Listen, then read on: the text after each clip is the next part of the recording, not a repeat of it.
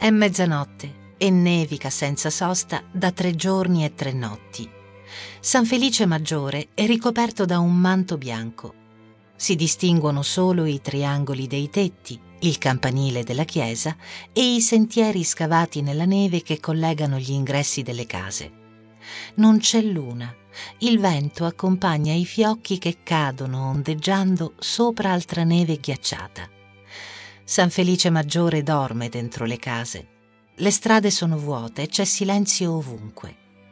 Dall'ultima abitazione del paese esce un uomo.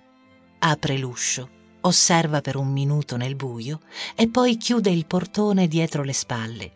Non accende luci, si incammina nell'oscurità con passo sicuro e sotto il peso del fagotto che ha fra le braccia guarda dietro di sé e senza far rumore imbocca il sentiero che conduce in montagna. Costeggia il limitare della stradina, cammina dove la luce dei lampioni non riesce ad arrivare, nascosto agli occhi e alle orecchie di tutti. La neve scende fitta, grossi fiocchi cadono sulla sua testa e tutto attorno, anche sulla coperta che regge fra le braccia, dalla quale ogni tanto sbuca una manina. Giovanni affronta la salita mentre culla il fagotto che porta con sé. Quando le case sono abbastanza lontane si ferma, appoggia l'involto su una pietra, chiude bene la coperta che lo avvolge e pronuncia qualche parola sottovoce. Mi raccomando, silenzio. Shh.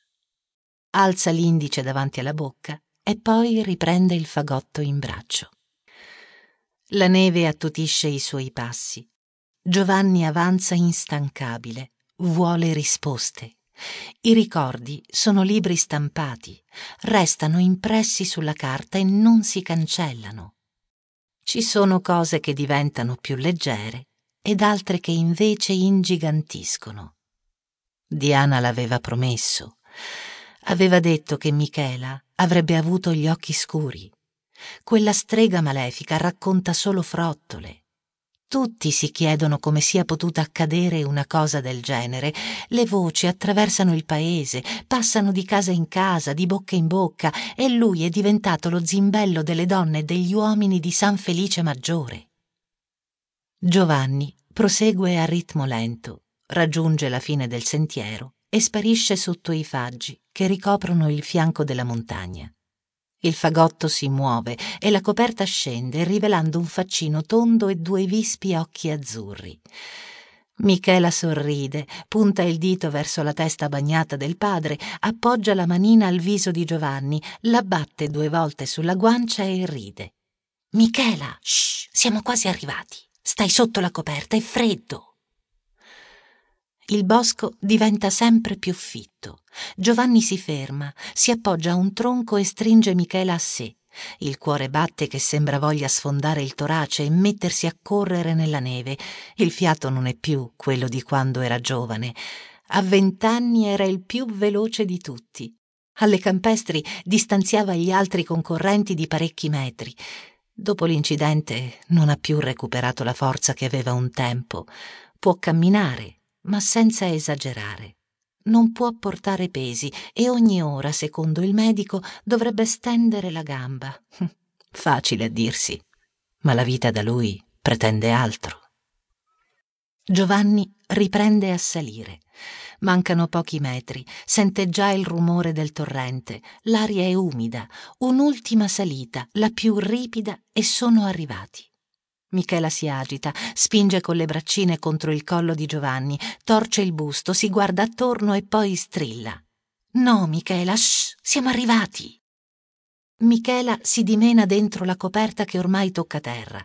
Giovanni stringe la figlia a sé e corre per gli ultimi metri. La baracca di Diana è addossata ad una roccia che si trova lungo il corso del torrente cavo. Il fumo esce dal camino e le galline passeggiano ovunque.